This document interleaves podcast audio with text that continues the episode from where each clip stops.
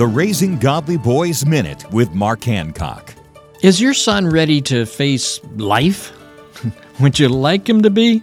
Giving your son challenges to overcome strengthens him to take on more. Hiking a misty morning trail, sweating and pushing himself on the football field, or learning the thrill of shooting his kayak down a roaring rapid, powering through the river with eager strokes, all build in him a mindset of success to overcome what life brings him.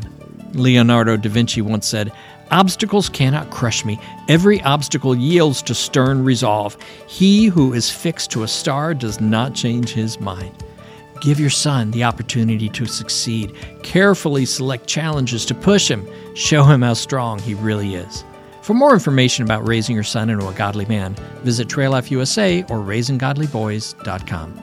You can raise godly boys. Visit raisinggodlyboys.com.